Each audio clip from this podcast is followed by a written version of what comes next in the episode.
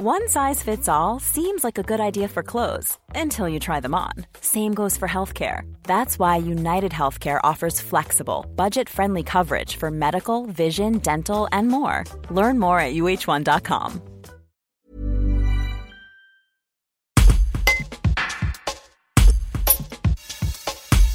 Le jeudi 12 mars 2020, la cinquième étape du Paris-Nice arrivait à la Côte Saint-André.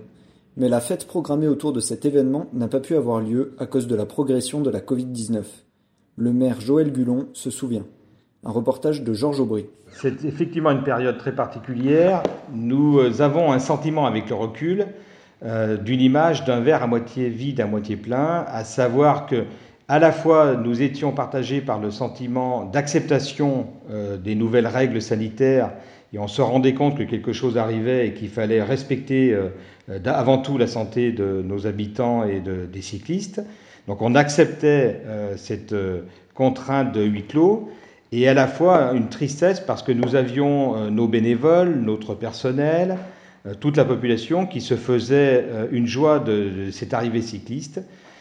Et au final, ce qu'on peut dire en conclusion, c'est que beaucoup de personnes ont été compréhensives et que la fête a quand même eu lieu dans le sens où les cyclistes sont arrivés. Certes, on n'a pas pu faire tous les événements qu'on souhaitait, mais en tout cas, on a été très fiers que la Côte Saint-André euh, euh, accueille cet événement et on reste de, à charge de revanche, prêt à en accueillir une nouvelle euh, très prochainement.